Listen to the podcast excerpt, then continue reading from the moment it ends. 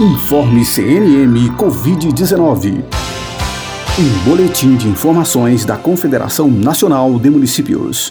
Olá, municipalista, o nosso informe está no ar. Nesta segunda-feira, o informe CNM Covid-19 traz a informação que a CNM esteve reunida com representantes do Ministério da Saúde para debater a medida provisória 1041 de 2021, que libera 2,8 bilhões para os municípios. A manutenção dos 2.373 centros de enfrentamento à Covid-19 é um ponto de preocupação para a CNM. Isso porque a portaria GM/MS 361 de 2021 garantiu incentivo federal apenas para o primeiro trimestre de 2021. Porém, ainda não há cenário de controle da transmissão do coronavírus e da pandemia, sendo necessária a continuidade dos centros.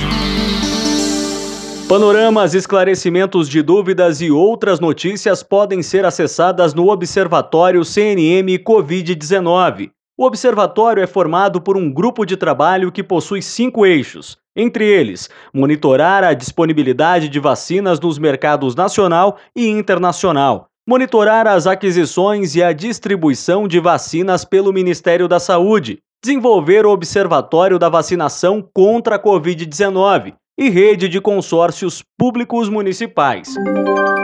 Informações sobre o observatório e mais notícias você encontra em cnm.org.br. Informe CNM Covid-19. Um boletim de informações da Confederação Nacional de Municípios.